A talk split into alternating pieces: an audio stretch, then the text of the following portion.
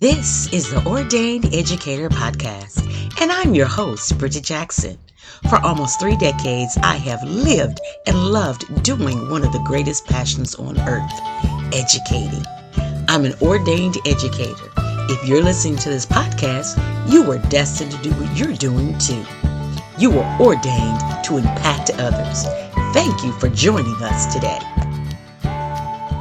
Hello, listeners, and thank you and welcome for coming back for another episode of Willed Wednesday. We are so very, very excited. Our topic for today is being resilient. We need to be resilient at all times as much as possible. But if I'm very honest with you, there's times when we don't feel like being resilient. There's times when we feel like throwing our hands up. There's times when we get disgusted. There's times when we get frustrated. There's times when we just are just plain tired. But we must be resilient. The one thing that I would always say to people is that we need to have a time that you give yourself time. And it's okay if you're having moments, but don't throw in the towel. Please remember that you are designed to be resilient.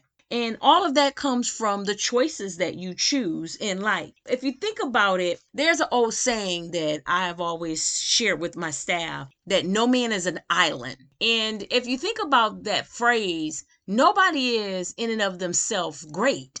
You need other people to bring out the greatness and to tap into that. That's why networks are so very, very important. And we thank you for being a part of this network of ordained educators. I want to tell a really quick story, and it's about my grandmother. My grandmother and my grandfather were some phenomenal people. They had 17 children. So, yes, my mom was one of 18. One didn't, you know, make it into childhood, but the remainders, they all, you know, grew into adulthood. And my grandfather died, leaving my grandmother with still children in the household under the age of 18 and it was very devastating because again they were a very great family a, a, a, good nucleus and when that happened my grandmother had family members that said hey come to us we're going to help you survive and get through this and she did just that and i watched my grandmother growing up be one of the most resilient women that i have ever known just phenomenal. She should have a textbook written with her name behind it. You know, my grandfather was the provider and did a lot, but after he abruptly died, she survived.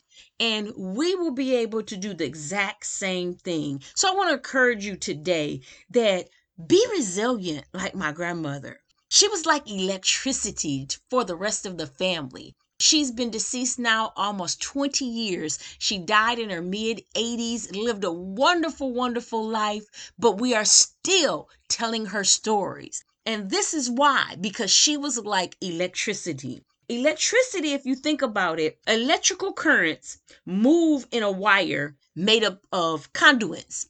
However, if you walk into your home, your lights are not automatically on unless you have something that allows that.